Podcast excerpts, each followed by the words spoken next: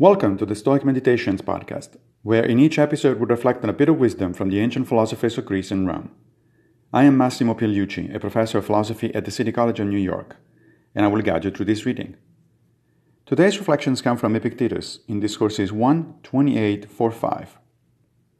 When someone assents to a false proposition, be sure that they did not want to give their assent, since, as Plato says, every soul is deprived of the truth against its will they simply mistook for true something false.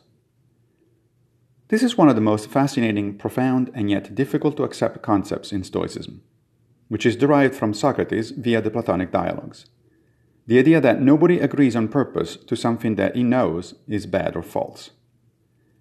Imagine you're listening to this podcast in midday, with bright sunshine outside.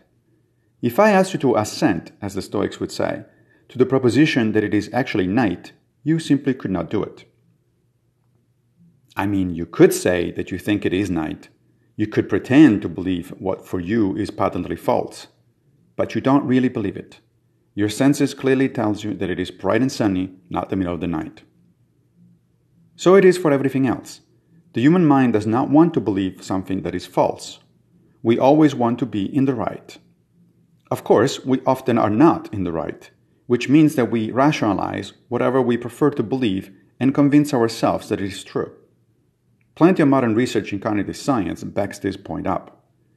Indeed, the evidence says that smarter people are better than others at rationalizing, which accounts for why you will encounter a number of otherwise accomplished, intelligent individuals who absolutely believe questionable or even crazy things.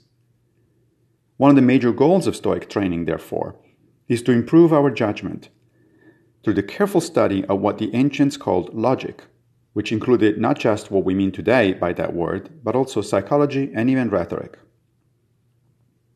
We need to pay careful attention to which propositions we're giving or denying assent, because the power of doing so is one of the few things truly under our control. Thank you for joining me for another Stoic meditation. I will be back with a new episode very soon. Fate permitting, of course.